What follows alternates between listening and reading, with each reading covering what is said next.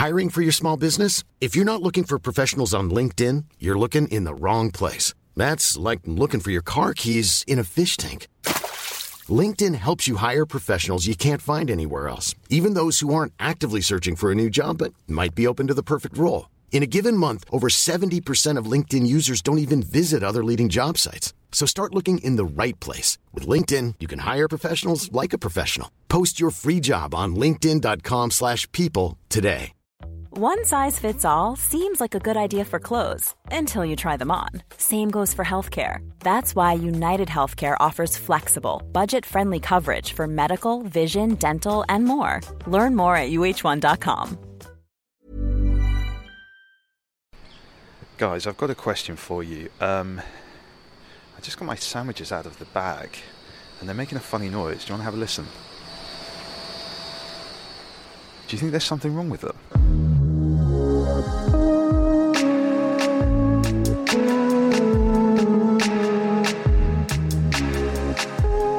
Hello listeners, welcome to Park Date. Thank you for joining me on today's episode. Something a bit special for you. This is a chat that I recorded with someone who I really love, a great and talented individual based in Birmingham. We talked because I had the crazy idea to do a series about Telly Savalas Looks at Birmingham, the short film that I'm obsessed with, the Harold Bain film, which we still might do. If you're interested, let me know. But in the meantime, I thought I would put this chat out as part of Park Date because it's really interesting and I love what this guy does. And we talked in the park as well, so it is relevant, I promise you. The person who I'm going to talk to in this episode is Andy Howlett. Andy directed a great movie called Paradise Lost, which looked at the story of Birmingham Central Library, the brutalist behemoth that I am obsessed with, that featured in my novel The Wall in the Head, and Andy's film Paradise Lost is something that you should check out. So we talked about that, and we talked about flânerie, psychogeography, extreme noticing, and some other cool stuff, skateboarding as well. Thank you, Andy, for joining me for this chat, and I hope you enjoy this slightly different episode. If you do, leave us a review. Best review wins a prize, you know that. Follow us on socials at Park Date Podcast. Enjoy this episode.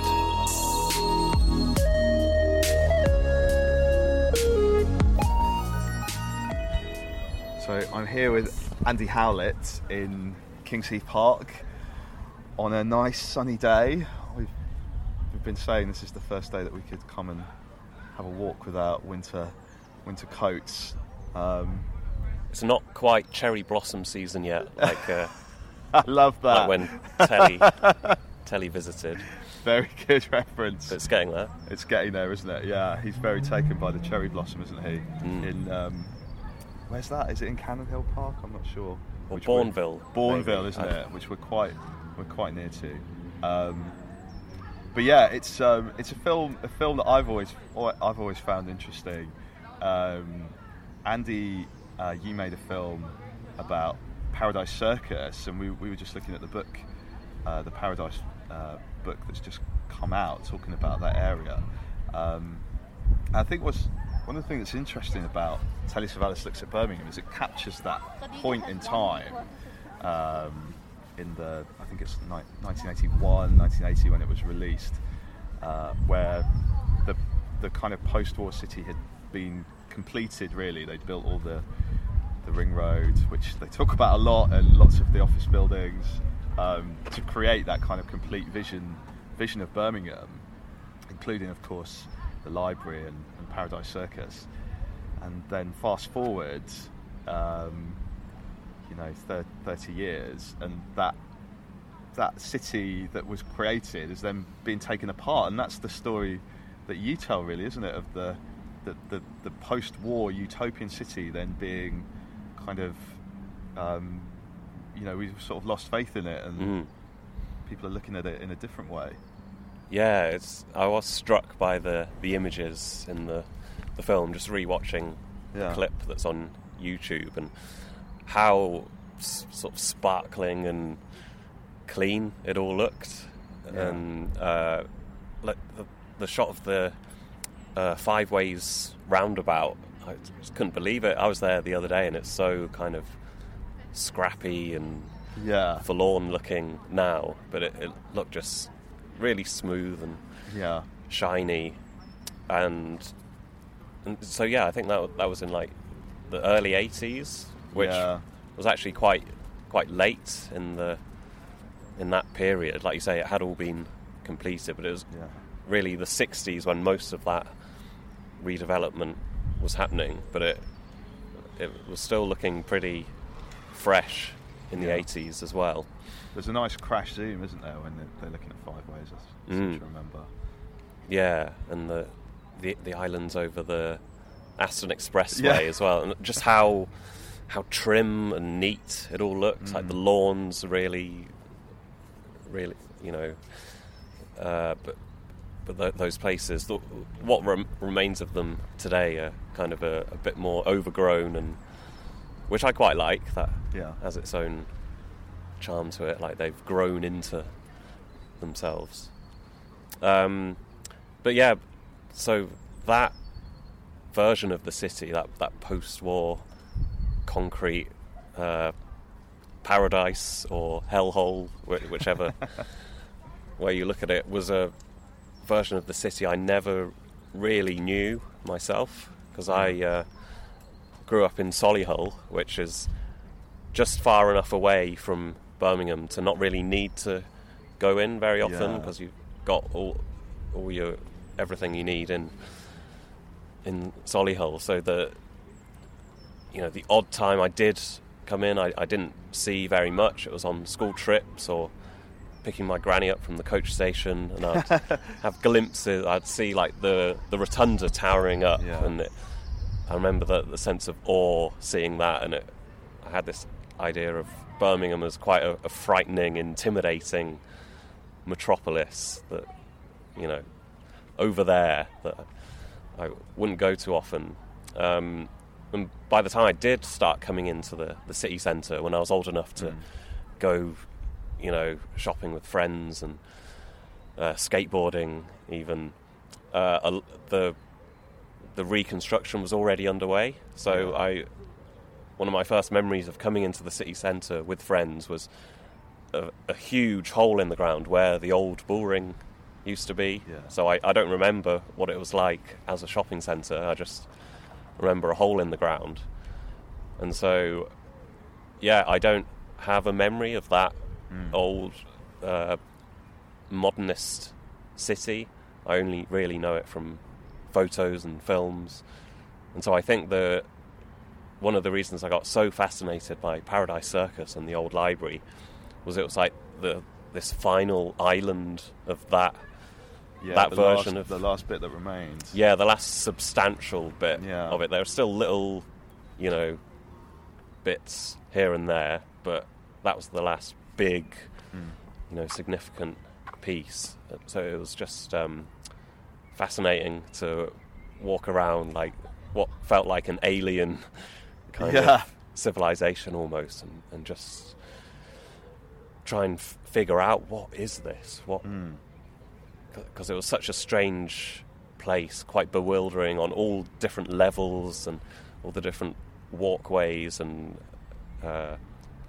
places that didn't go anywhere, lots of dead ends and stairways to nowhere and that sort of thing. It was just fascinating to walk around and try and figure it out, and like imagine when the whole city centre was like that.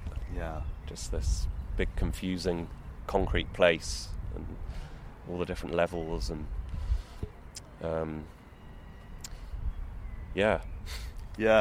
it's such a kind of, I don't know, look, the Paradise Circus for me, I was also really intrigued to explore it and see the dead ends and to see all the levels and the fences and the gates, and you know, you try and find your way in and you can't find your way out.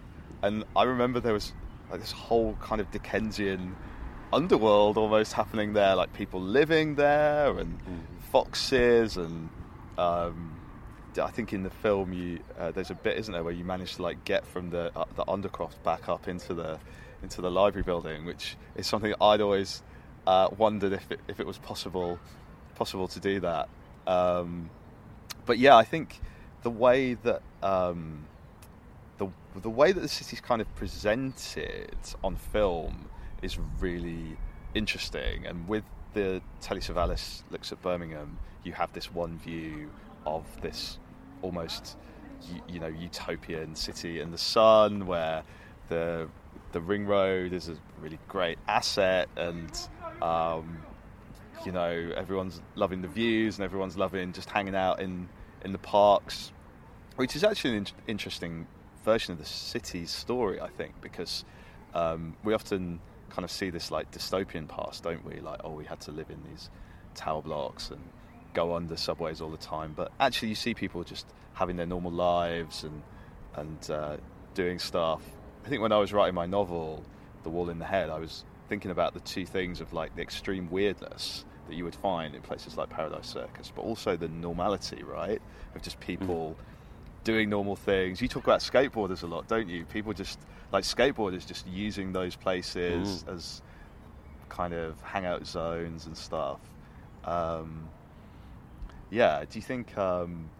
well, I mean, skateboarders kind of colonised the places that people then stopped wanting to go to, didn't they? When people were kind of scared to go to Paradise Circus, the skateboarders were like, well, we'll take that. We'll take that zone.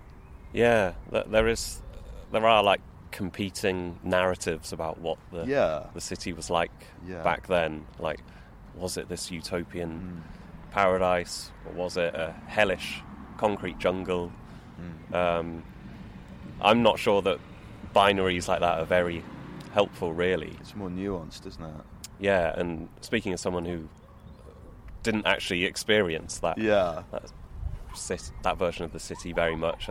It's not, I can't say for sure firsthand, but you can look at different sources and try and figure out, right, read between the lines. And an interesting contrast, I think, to the Telly Savalas film is there's one that I found doing the research for my film when I went to the Media Archive in Lincoln.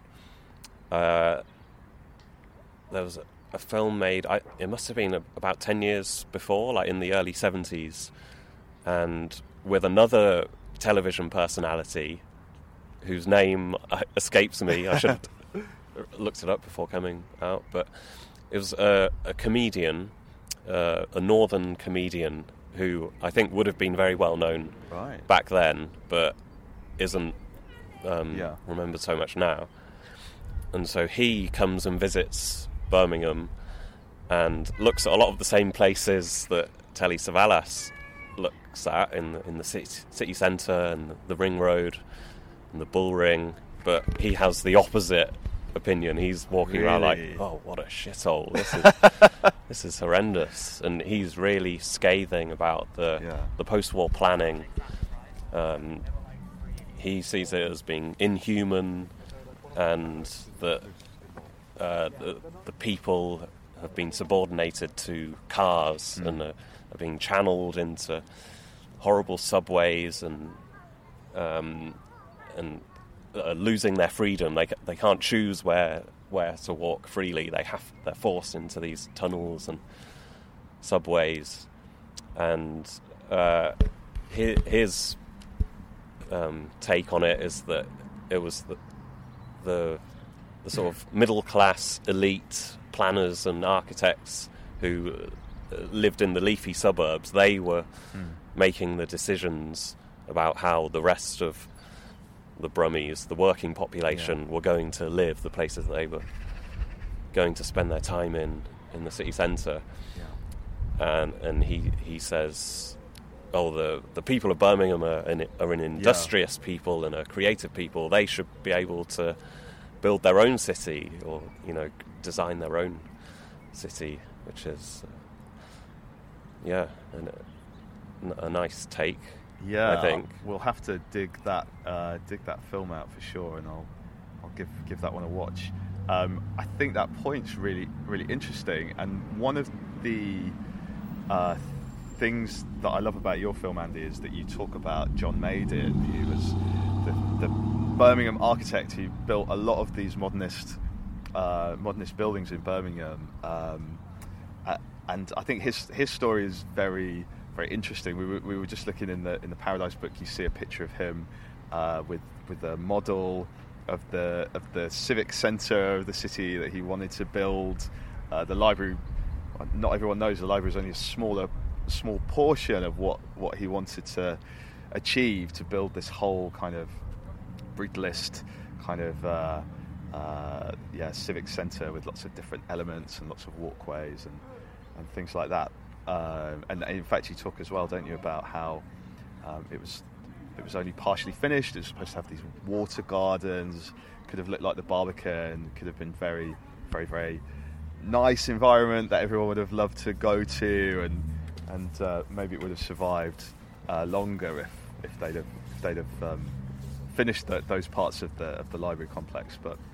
But yeah, I love the way you tell John Madin's story in your film. Catherine O'Flynn kind of talks about this fictional architect, which is based on him as well, and you know, this idea that he was obviously trying to create a future, but was it the right future, and how in touch was he with what people wanted? But his story, I think, is part of that whole kind of new Birmingham, isn't it? Were you kind of drawn to talking about John and like what he wanted to achieve and having that element to it in your film?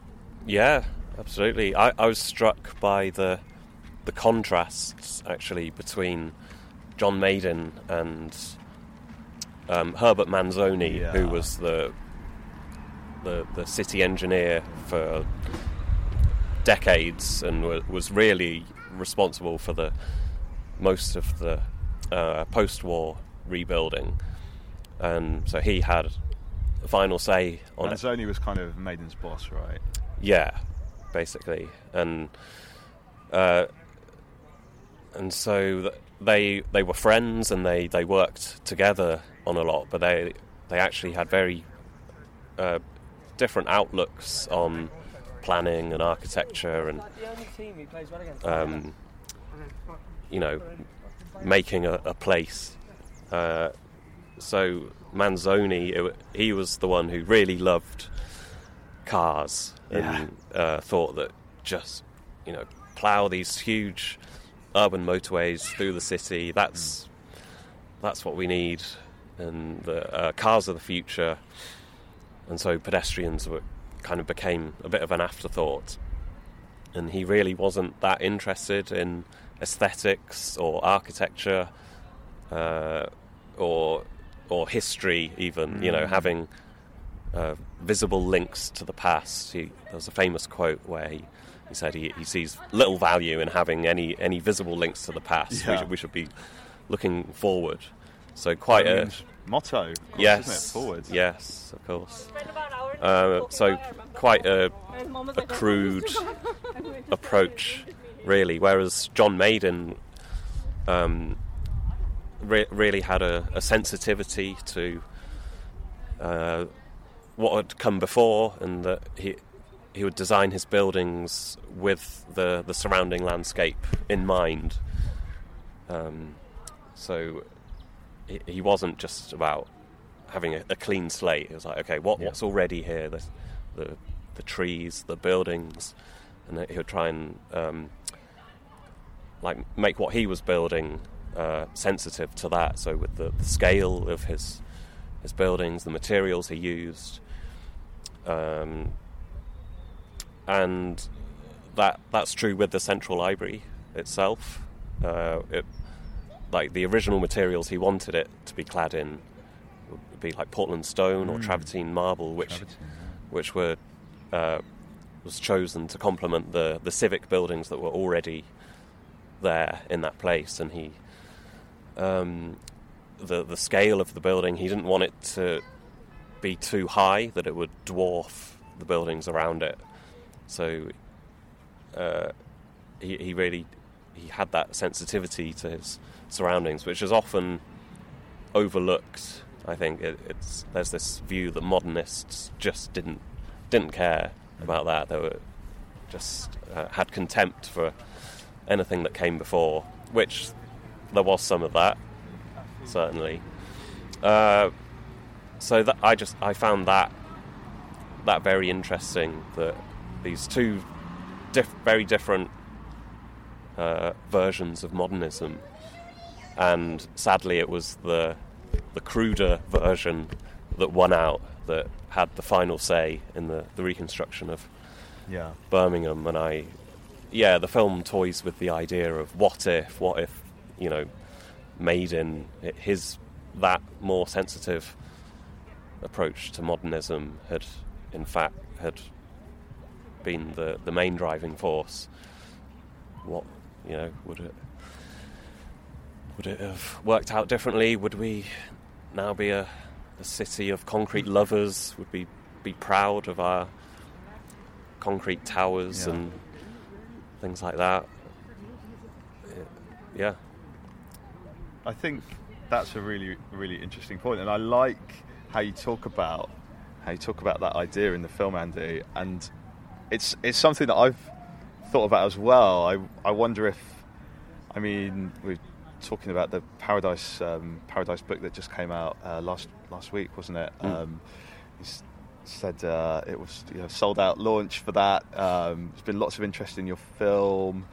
I was writing about. I feel like when I started writing a bit about brutalism and modernism maybe a decade ago, it was sort of seen as being a bit weird, but actually now it's kind of mainstream. Like you look at Instagram, everyone loves brutalist architecture, and people pay a fortune to live in the Barbican. You can't help but wonder if maybe Birmingham has made a little bit of a mistake by demolishing something which could have actually been a landmark for the city, a tourist attraction. They could have changed it into something else. I remember speaking to Alan Clawley, who you talked to as well, didn't you? He was an amazing guy who campaigned for the library, and he showed me ideas that some architecture students had proposed where they could turn it into a regional assembly or a music venue or a hotel, or all these kind of different ways to do stuff. Obviously we now know in this era when we think about climate change that demolishing all these buildings is supremely wasteful, then just to build new buildings in their place. So I feel like in a few years that idea of demolishing everything will suddenly become quite toxic, maybe. So it is one of those great what if questions. And if they'd have had the water gardens there, it would have looked a lot more kind of superficially attractive to people as well. So that might have won it more plaudits. But I think it's interesting when you look at the Telly Savalas film, like things do look very neat and they all work well. It doesn't look like too horrible. There is maybe this parallel timeline where we could have had the city looking like that, but maybe made different changes to make it more accessible to people. Maybe less steps, so people could kind of get around those spaces more easily. But I think also with the idea of demolishing things, of demolitions, we need some kind of record, don't we, of what things look like and and what they did look like. And with this film, I love to the Telly Savalas film. I love to see what parts of the city looked like that aren't there anymore. And with your film as well, it captures elements of Paradise Circus and of the library which we can't see anymore now. I've talked about this to you before, haven't I? This idea of like it being a document that maybe kids in the future could look at and say, wow, this is a part of the city that we don't see anymore. But were you kind of consciously thinking about like making something, like using film as almost a historical tool, or was that something that just kind of happened as you were making the film? Yeah, I was. conscious of that, because Birmingham's a city that's just always reinventing itself and has this history of just being very cavalier about its history and not really interested in preserving things. And as we mentioned, the motto, forward. Yeah. And as such that, records of past versions of the city are quite scant, and but you know, when you do find something, it's like this amazing, like treasure, a bit of treasure. It's like this window into this past version of the city, and so I did become very interested in just tracking down any kind of historical piece of media or book or anything created in the city that is a document of a certain time. And so I was aware of my own film as being. I'm Sandra, and I'm just the professional your small business was looking for. But you didn't hire me, because you didn't use LinkedIn Jobs. LinkedIn has professionals you can't find anywhere else, including those who aren't actively looking for a new job, but might be open to the perfect role, like me. In a given month, over 70% of LinkedIn users don't visit other leading job sites. So if you're not looking on LinkedIn, you'll miss out on great candidates, like Sandra. Start hiring professionals like a professional. Post your free job on linkedin.com/people today. Many of us have those stubborn pounds that seem impossible to lose, no matter how good we eat or how hard we work out. My solution is PlushCare. PlushCare is a leading telehealth provider with doctors who are there for you day and night to partner with you in your weight loss journey. They can prescribe FDA-approved weight loss medications like Wegovy and Zepbound for those who qualify. Plus, they accept most insurance plans. To get started, visit plushcare.com/weight-loss. That's plushcare.com/weight-loss. Spring is my favorite time to start a new workout routine. With the weather warming up, it feels easier to get into the rhythm of things. Whether you have 20 minutes or an hour for a Pilates class or outdoor guided walk, Peloton has everything you need to help you get going. Get a head start on summer with Peloton at onepeloton.com. Planning for your next trip? Elevate your travel style with Quince. Quince has all the jet-setting essentials you'll want for your next getaway, like European linen, premium luggage options, buttery soft Italian leather bags, and so much more. And is all priced at 50 to 80% less than similar brands. Plus, Quince only works with factories that use safe and ethical manufacturing practices. Pack your bags with high-quality essentials you'll be wearing for vacations to come with Quince. Go to quince.com/pack for free shipping and 365-day returns. A document like that, I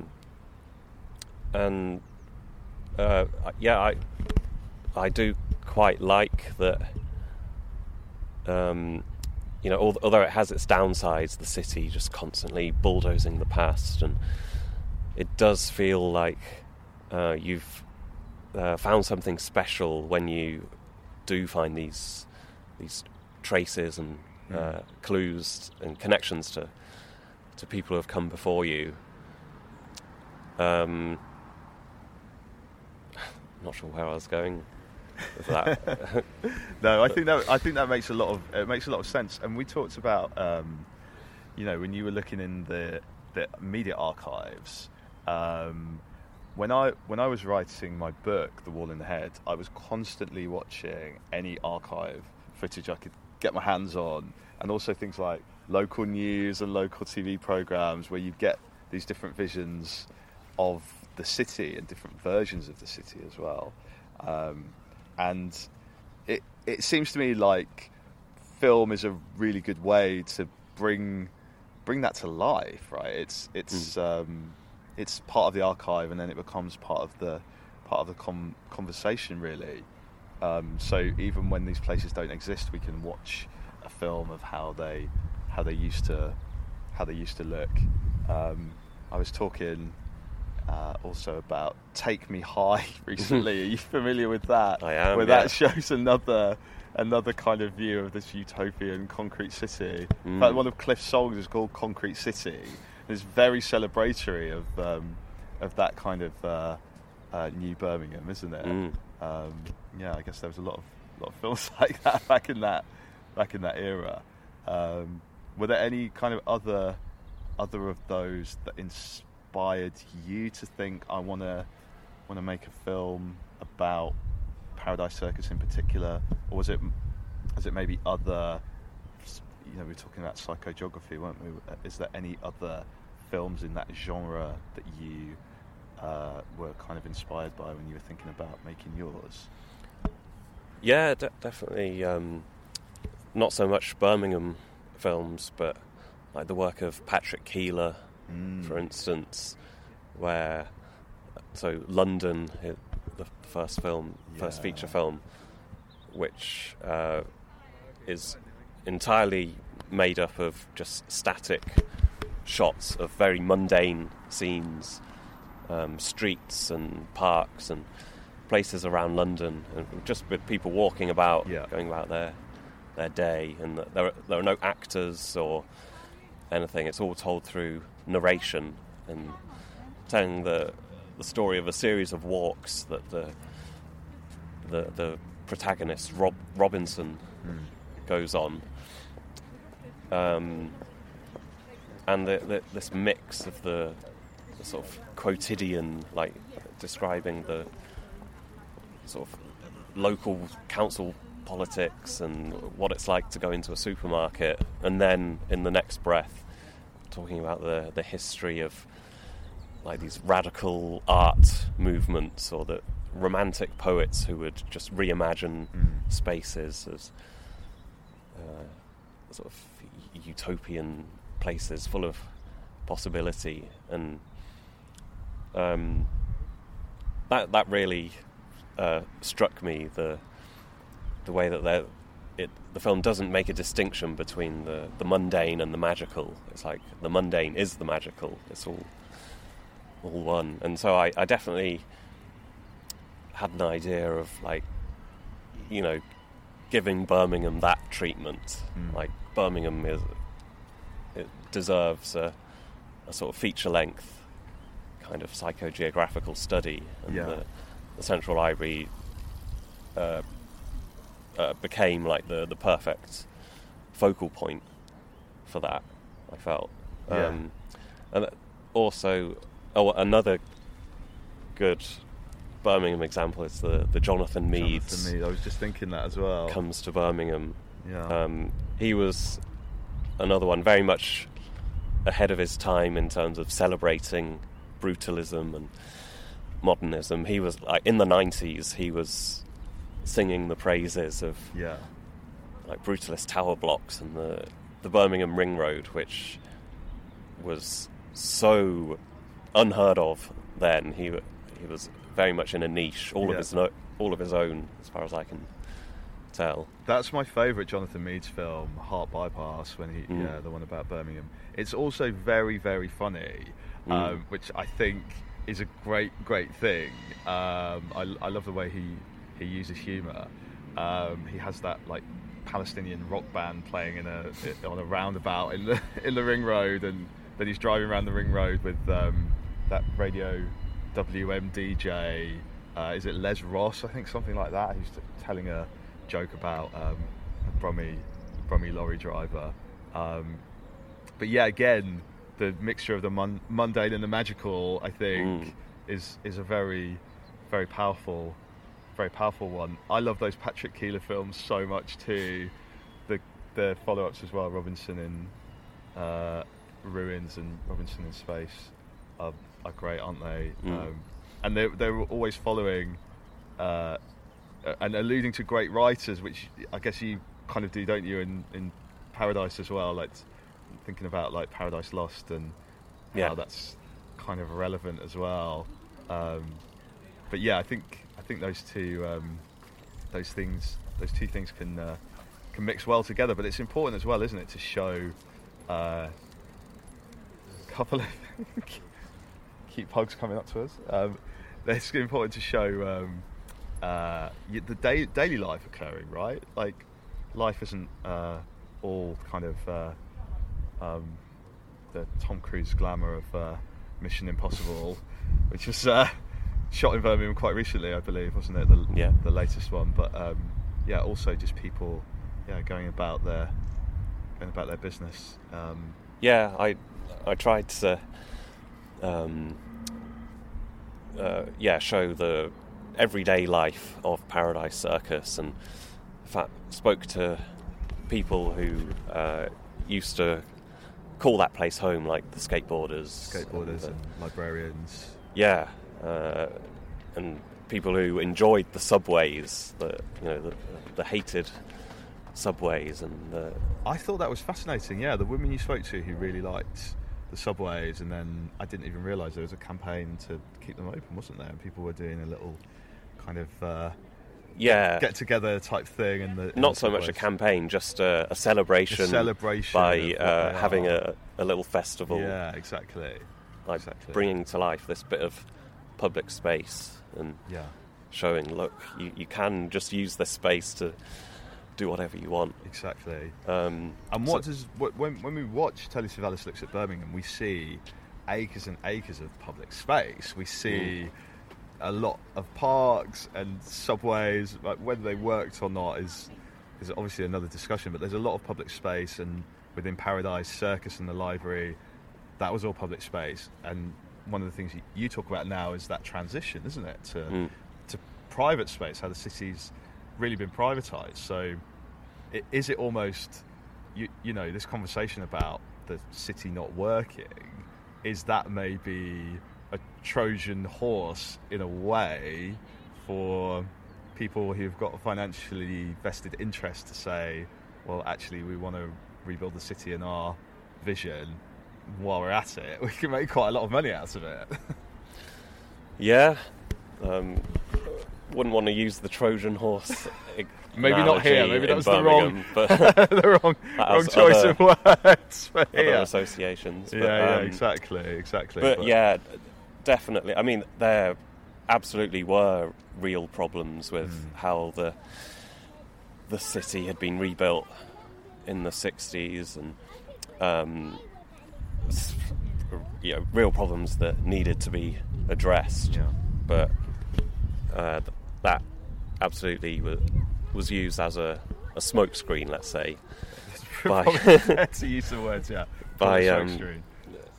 By developers and people who saw an opportunity for land grab, really, like, well, we can make this weird, ugly part of the city work if you hand it over to us. We and we'll pay for all the upkeep of it and have security guards and CCTV, make sure it stays looking pristine. So it's the Brindley Place model, but that brings with it its whole new set of issues and problems. The sense that as citizens, we don't really own our city anymore, that we're constantly wondering, like, am I allowed to be here? What am I allowed to do here? Am I allowed to cycle? Am I allowed to skateboard? Can I start singing a song? Or am I going to, fall asleep? Yeah. Or will I be approached by security and carted off? And it's often not clear what parts of the city are privately owned and which parts are public. Yeah. There's no requirement to have it marked out, have it spelt out. There might be small little indicators, like a little sign saying, this is not a public highway. Or sometimes bollards are used to mark the distinction between, like around the Bullring, for instance, the Bullring owned space will be on one side of the bollards, and then the public street will be on the other side, and it just means you're constantly living in this state of uncertainty. Like you don't really know what your rights are in any given space, and so naturally you tend to err on the side of caution and think, I better not. Draw any suspicion, or I don't want any confrontations with the authorities. And that's that's not good. I don't want to be feeling like that all the time. I want to see the city as a place of possibility and where we can express ourselves and have a role in shaping it in some way, yeah, and bringing life to it. Do you think if Harold Bain and Telly Savalas were making the film today, they'd obviously be looking at different things. Do you think there would be that sense of optimism that we had back then? Do you think... I mean, how do you feel about the city today? Do you feel kind of optimistic about the way it's going? I guess you always have...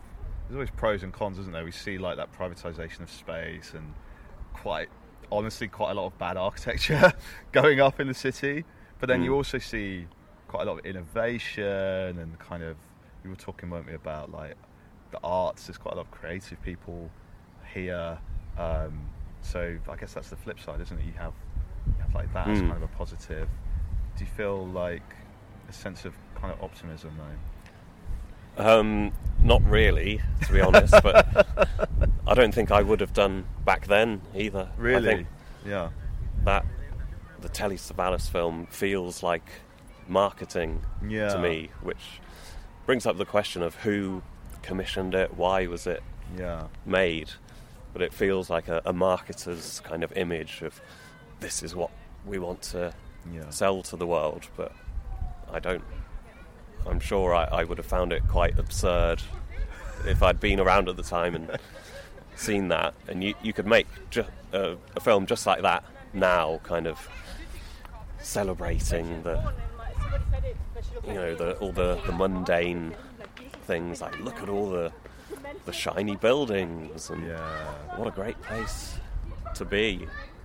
So I think it's all spin, really. Yeah. But there definitely are things, good things, things to celebrate in the city. It like the arts scene and the music scene, things like that, but it often feels like that stuff happens in spite of the powers that be, like the council, and rather than because of it. It doesn't feel like that is valued by the people in charge of running the city, and that people really have to fight to make good stuff happen, and it feels like it's a constant battle. And like, for instance, the heavy metal stuff, like Birmingham's the birthplace of heavy metal, which is a global phenomenon, a huge industry worldwide, and the city seems to have no interest in marking that or celebrating that. Like, where's the heavy metal museum? Yeah. Now, there is the Home of Metal. People have done great work celebrating this heritage with exhibitions and bringing the members of Black Sabbath to the city to...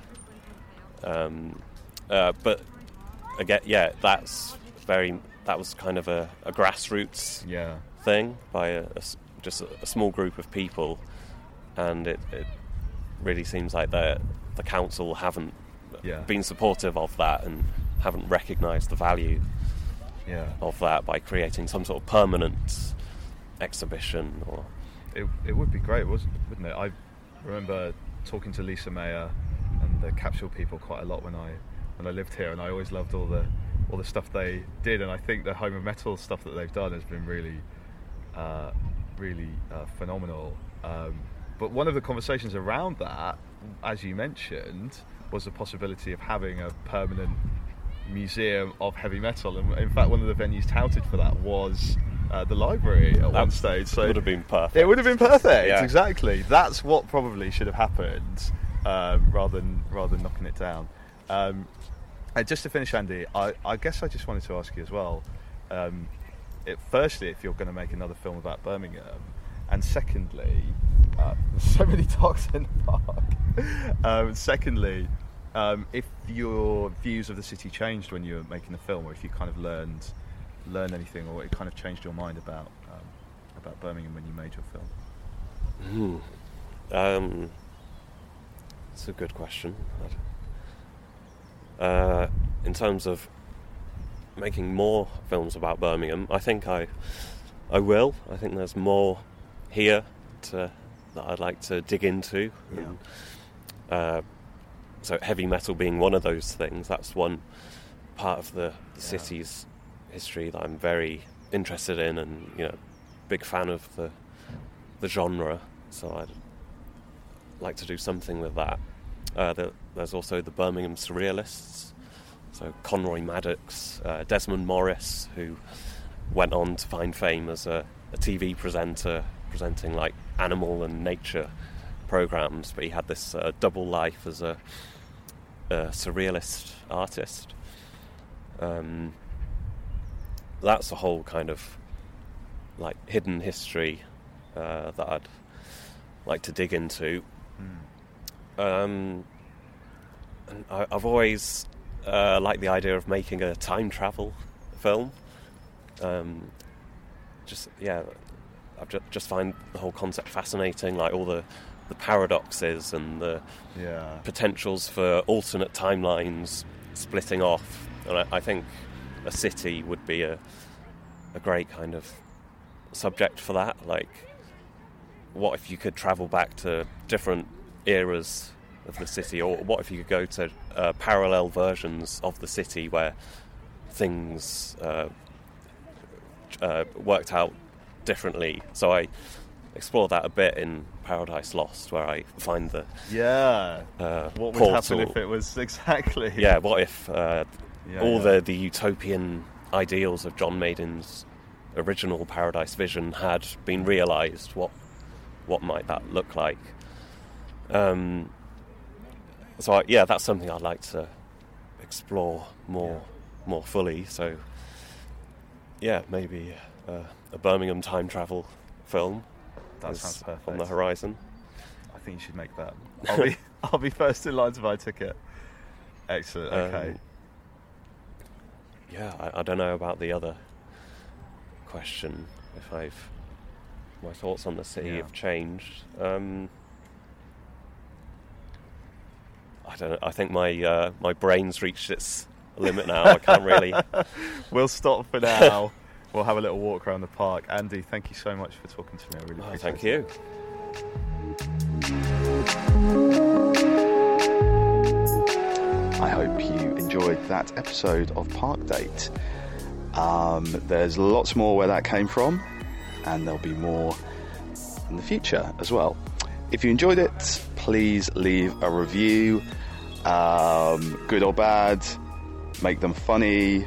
I'll be reading out the best ones, and there'll be a prize for the one that makes me laugh the most.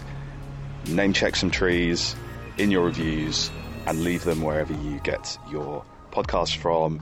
Check out our website, parkdate.co.uk, and if you see me walking around in the park, come and say hello. I think that was the sound of someone sneezing. Yes. Thank you. Bye-bye. On the next episode of Park Date, join me and Dame Maggie Smith as we take a nude walk on a park date through the Englischer Garten in Munich. It will be a park date that no one around us will ever forget.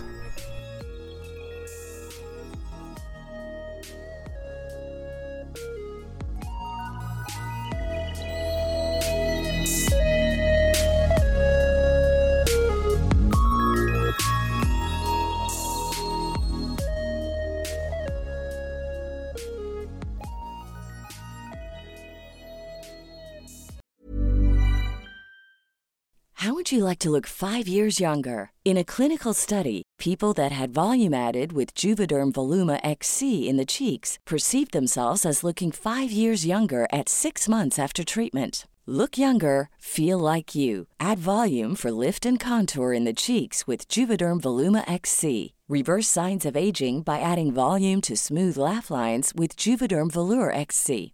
For important safety information and to find a licensed specialist, visit Juvederm.com. That's Juvederm.com. Not for people with severe allergic reactions, allergies to lidocaine, or the proteins used in Juvederm. Common side effects include injection site redness, swelling, pain, tenderness, firmness, lumps, bumps, bruising, discoloration, or itching. There's a risk of unintentional injection into a blood vessel, which can cause vision abnormalities, blindness, stroke, temporary scabs, or scarring. Talk to a licensed specialist to find out if it's right for you. Planning for your next trip? Elevate your travel style with Quince. Quince has all the jet-setting essentials you'll want for your next getaway, like European linen, premium luggage options, buttery soft Italian leather bags, and so much more. And is all priced at 50 to 80% less than similar brands. Plus, Quince only works with factories that use safe and ethical manufacturing practices. Pack your bags with high-quality essentials you'll be wearing for vacations to come with Quince. Go to quince.com/pack for free shipping and 365-day returns.